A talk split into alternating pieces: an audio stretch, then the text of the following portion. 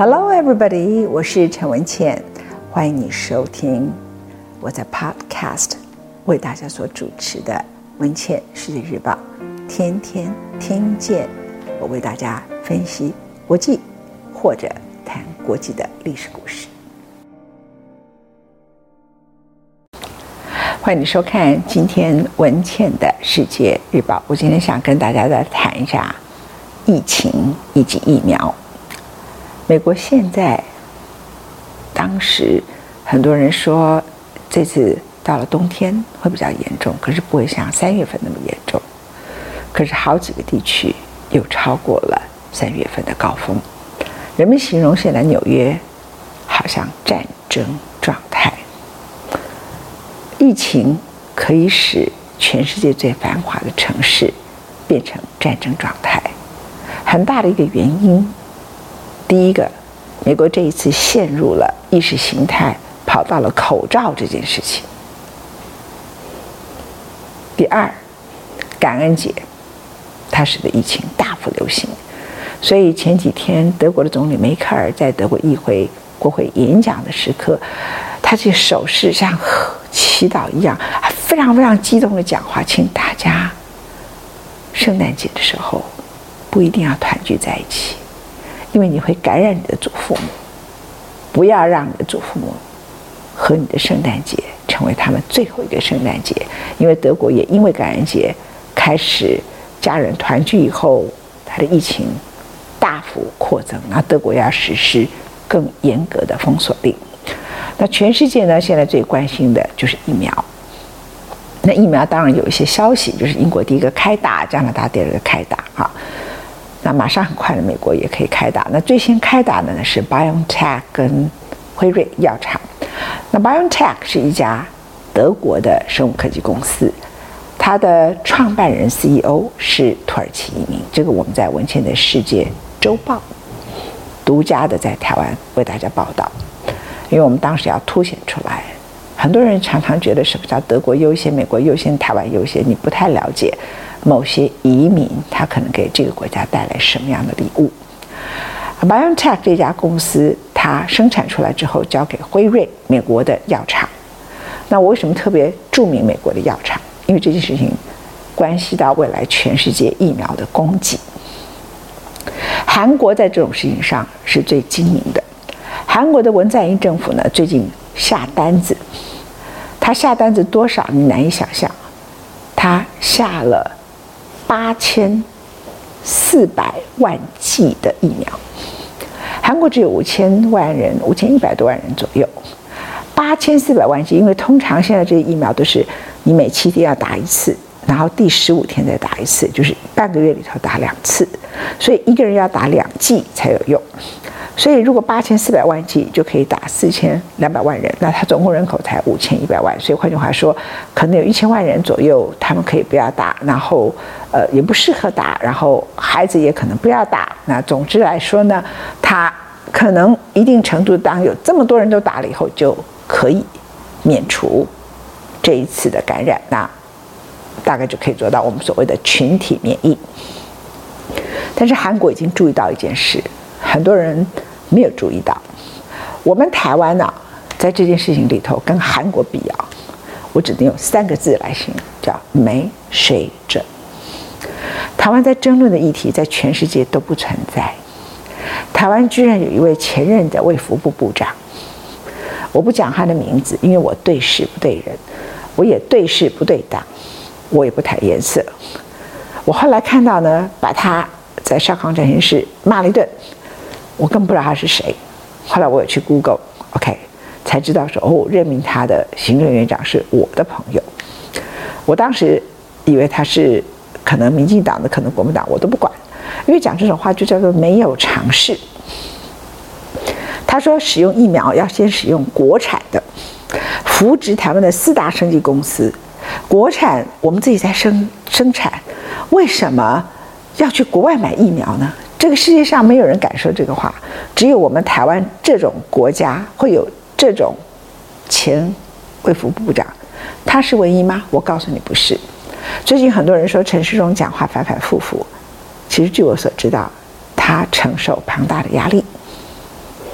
因为这些生技公司，他们背后都找了很多不同党派的立委，生技公司各有政治势力，包围陈时中。可是陈时中做不到这种没有良心的事情，叫我们这些人去做白老鼠，根本国际还没有认可的疫苗，就叫我们自己打。全世界在说我一定要打国产疫苗的，就一个国家叫中国，还有一个国家叫做俄罗斯啊。那我不知道我们的疫苗是不是好过俄罗斯，是不是好过中国？但像韩国，我告诉各位，像日本，日本尤其是它在生物科技里头是很强的。日本还曾经因此拿到了诺贝尔生理奖。现在全世界呢，在免疫疗法里头用的都是小野药厂本庶佑，本庶佑就是日本人，他是前几年的诺贝尔生理奖得主。他的做法叫 anti-PD-1，他的跟这一次的把 RNA 的技术解开了蛋白质打开是很接近的，所以最有资格说我要用自己国产的应该是日本。可是人家没有像我们台湾这么没有水准。我不是指所有的台湾人，就这种话你也讲得出口，然后媒体也报道，也没人骂他这样子。OK，那韩国的做法是什么？我告诉各位，韩国注意到一个现象，注意到了没有？川普任内讲美国优先，Joe Biden 现在要上来了，这位后任总统当选人，他说美国优先的价值不一定会放弃。而川普准备他下台前签署一个行政命令，美国的药厂生产的疫苗要优先提供给美国人。那这个在美国人的感觉合不合理呢？很合理。所以疫苗也开始民族主义。为什么？因为美国现在像战争状态一样，美国要赶快先打疫苗。那全世界现在有三大药厂，真正成熟的就是两家。第一家现在被批准的在英国的跟加拿大的，就是我刚才讲的 BioNTech。德国的生技公司，美国的辉瑞药厂所生产的，所以这也是美国的药厂，也会属于川普所说的“美国优先”，美国人优先施打，在美国人打完之前都不准出口，这是行政命令啊。第二个很成熟的是 Moderna，Moderna 这家公司呢是一个法国人，他是一个法国的科学家、工程师，然后他本身拥有一定的技术。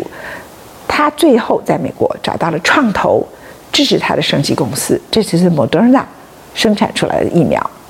而 Moderna 的疫苗跟辉瑞的疫苗，目前看起来有效性都超过了百分之九十，算是稳定的。可是还没有一个国家批准 Moderna。OK，所以目前呢，就是辉瑞在前面。那辉瑞打了，在英国打了几天，大概有一些严重过敏的人会肿起来。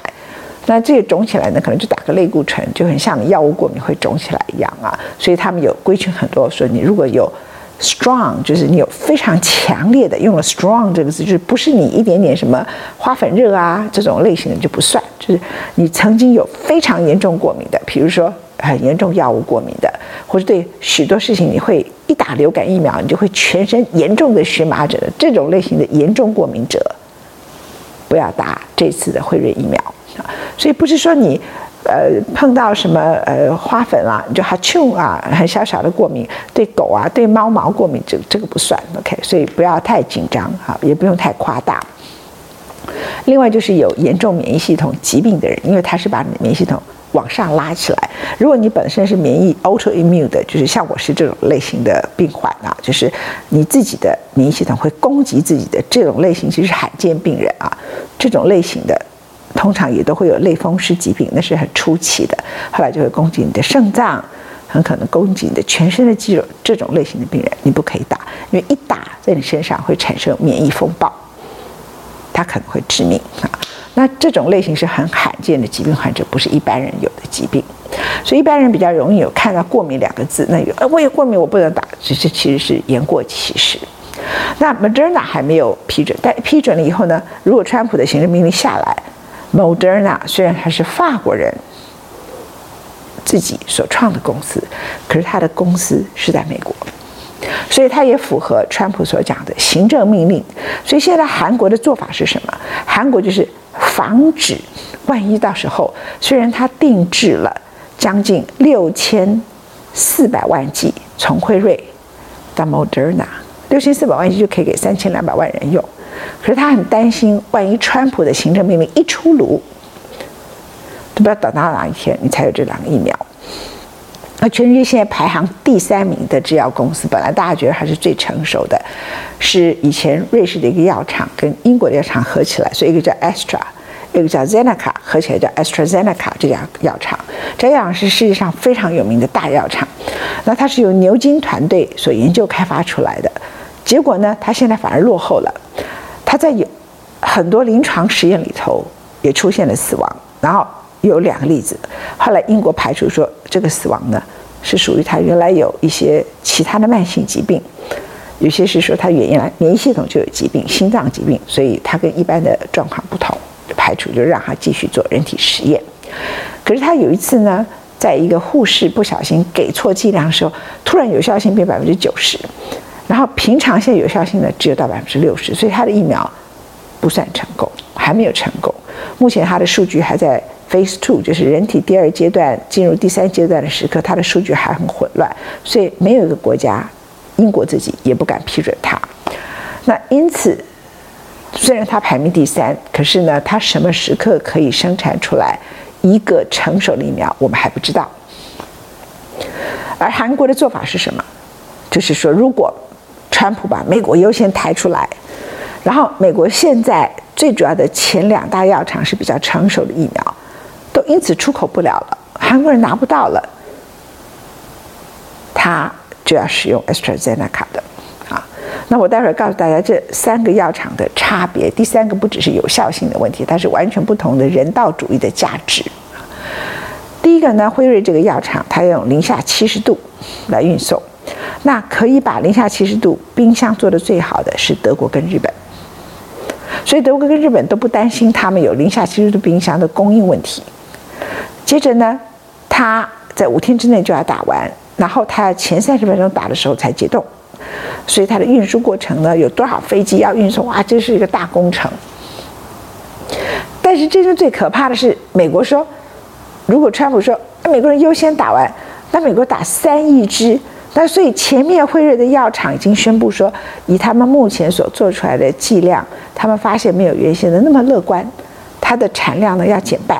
所以今年只能产差不多一两千万剂，那全部都在美国了。那当然，英国现在已经先抢了一批，韩国也赶快先抢了一批啊。那我们台湾是好像没有人去抢辉瑞的药厂。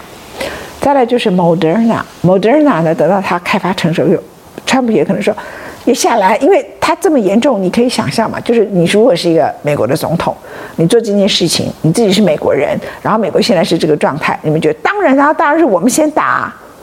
谁管其他人？是不是？你好像在战争逃难的时期，每个人都自己先逃命啊，这很正常啊。所以疫苗的民族主义化现在是很严重的问题。那英国呢？英国本身，他就立刻第一个先开打。那他比美国 FDA 批准的快，就是他选择相信药厂。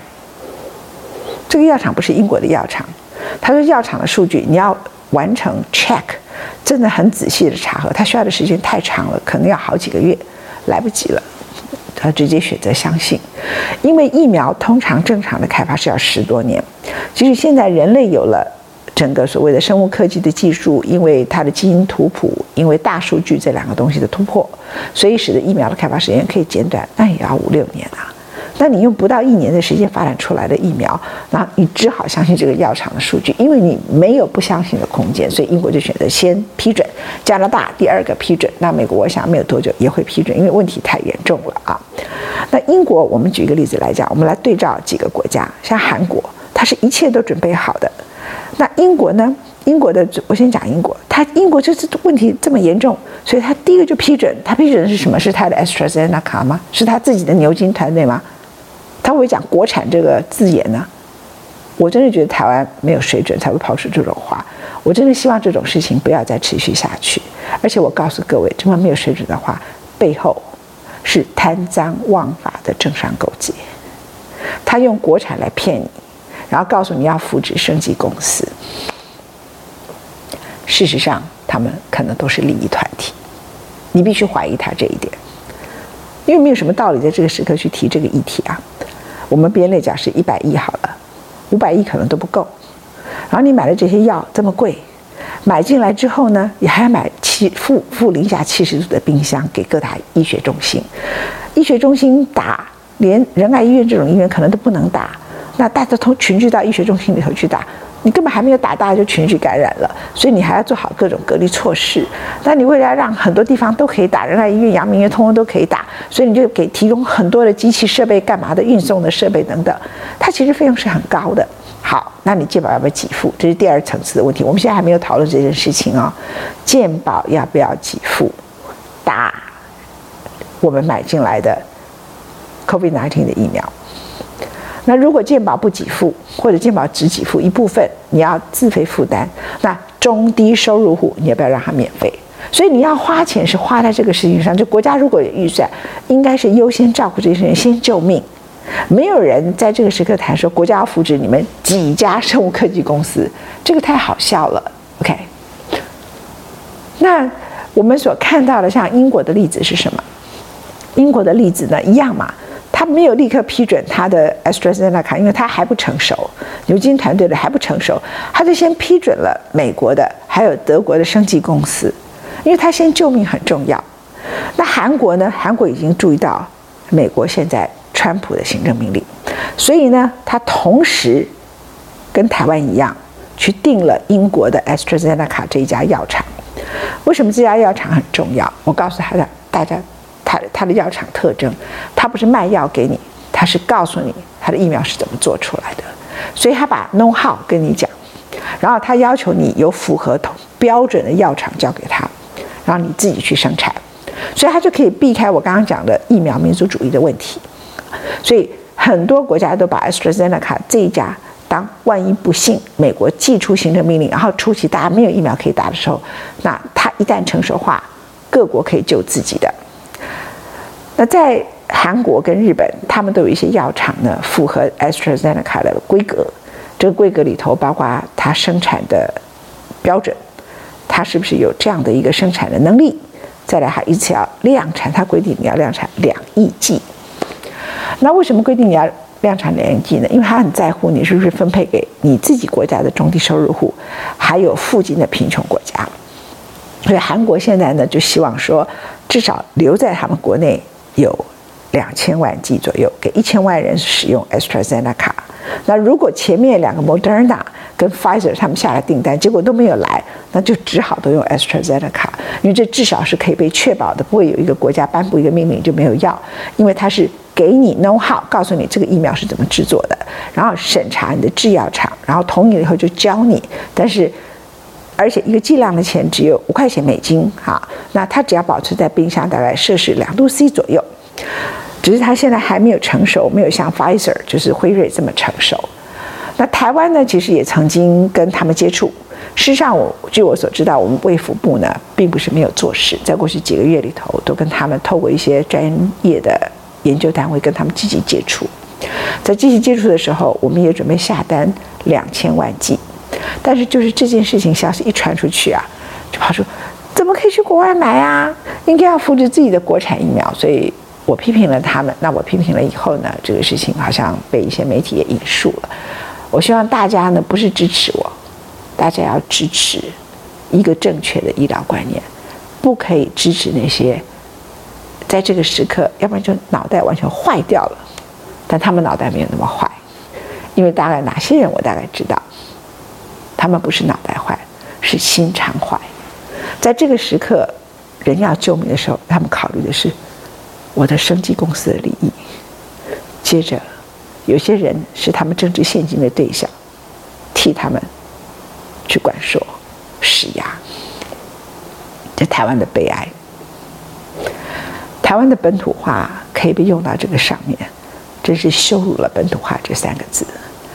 台湾意识被用在这个部分，是拿来残害台湾人的性命，他是羞辱了台湾意识这四个字，他也让台湾意识等同无知，以及等同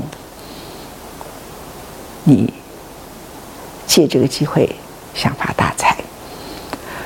那我回来讲 AstraZeneca，它为什么对我们跟对很多第三世界的国家，包括美国以外的国家都很重要？因为他就是不准备要赚大钱。像我刚刚讲的，Pfizer、辉瑞，他们都是一剂量大概四十到五十美金，然后它运输的过程就很昂贵，哈，所以很多国家都付不起。日本呢是编了后生省是编了一大笔钱出来，因为他挽救他经济，他觉得这个钱根本就是所有的人都全打，集体通通都免费，所以日本呢是 Pfizer 也买，Moderna 也买，但是也全部都买 AstraZeneca，就是防堵万一美国不给怎么办？好，万一美国一下令，因为最大的两大制药公司都在美国，那日本是有药厂可以一次生产两亿剂的。韩国目前我不清楚，但是如果韩国可以做到的话，很可能拿这个东西作为给朝鲜的一个礼物，来作为交换整个朝鲜半岛的和平。在亚洲呢，台湾其实曾经有去跟 AstraZeneca 接触，台湾有一个药厂可以符合他们的标准，但是只能生产到六千万剂。那 AstraZeneca 希望你可以一次生产到两亿剂，为什么？因为他要你还要分配给旁边贫穷的国家。据我所知道，亚洲最后他们现在是给泰国有一个外资投资的药厂，这个药厂呢规格非常高，可以一次生产到两亿剂。台湾当时是从那个地方。会可以分配到两千万剂，那也就是一千万人可以被施打。那我们是不是该去赶快买 Pfizer，赶快去买 Moderna？Yes，我的答案是是的，我们应该赶快去买，因为我们也不能一直等这个 AstraZeneca。虽然我们现在的疫情控制状况比美国、比很多国家都来得好，可是你总要先去下单啊。你都要全部通通都去下单，所以大家现在都是讲这三大药厂全买，然后另外再等一个全球的所谓 COVAX，台湾也去参加，看能不能再分配多少，反正能够抢多少要多少就要去得到多少。我好像看遍了国际所有的全世界，好像没有一个国家在谈国产这件事情。国产，OK，我请讲这些话的人，还有去灌输的人，你们名字列出来。疫苗进来的时候，从国外进口进来，不管它叫辉瑞、叫莫德尔纳、叫艾斯特纳卡，你没有权利打，请你去用国产。你去用国产疫苗，你没有权利打，因为我觉得你太过分了。我不是单指哪一个个人，我指所有在这件事情里头管说的人。那现在大家最要注注意的趋势就是，川普会不会在临去秋波前就直接签署这个行政命令？一签署下去，美国人就给他掌声，全世界都倒霉。因为我刚才已经算给大家听了，辉瑞年年底只能生产几千万剂，两千多万左右，他全部都给了美国。然后呢，Moderna 还没有被批准，一批准出来的就全部都美国人。美国人有三三四亿人呐、那他需要一一万一亿多剂啊，等到他们通通都打完了，可能到年终的时候，明年。中旬的时刻，这些药呢，如果不是第一批在川普还没有签署行政命令前赶快下单拿到的话，很可能就被拦起来了。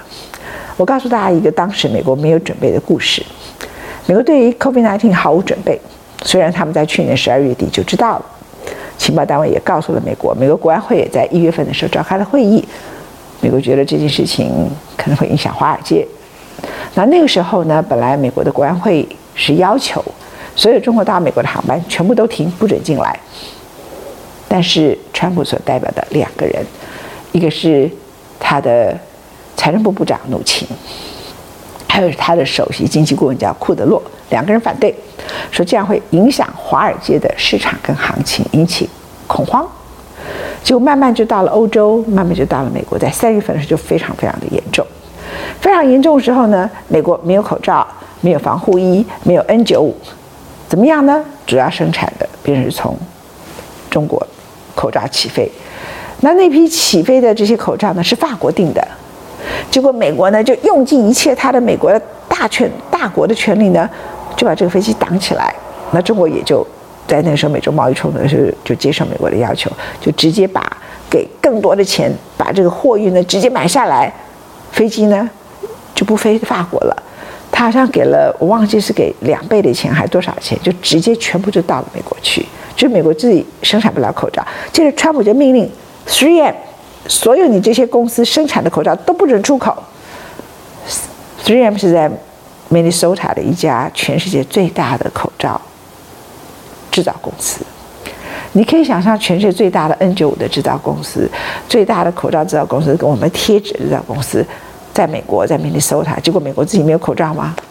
理由是什么？是因为他的工厂都在中国吗？No，the answer 是，虽然他在全世界有好几个地方都有工厂，可是美国没有要求他。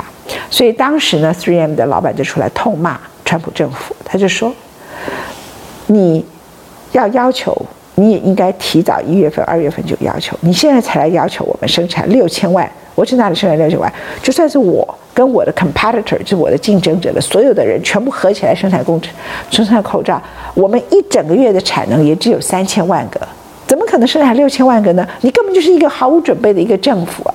坦白讲，如果没有新冠疫情，川普可能是会连任的。那他太轻忽这个病。而且他不叫大家戴口罩，还觉得戴口罩都是饭桶，然后前面该准备的口罩没口罩，防护衣没防护衣，其实美国死掉了太多的人，太大的悲伤。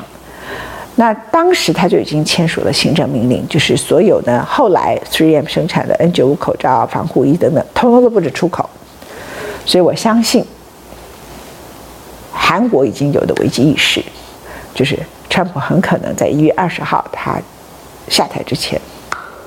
签署行政命令，尤其是现在靠的 Christmas 越来越接近，那只要美国 FDA 一批准，那一天他就立刻下行政命令，或者隔一天他就下行政命令，所有美国的药厂都不能出去。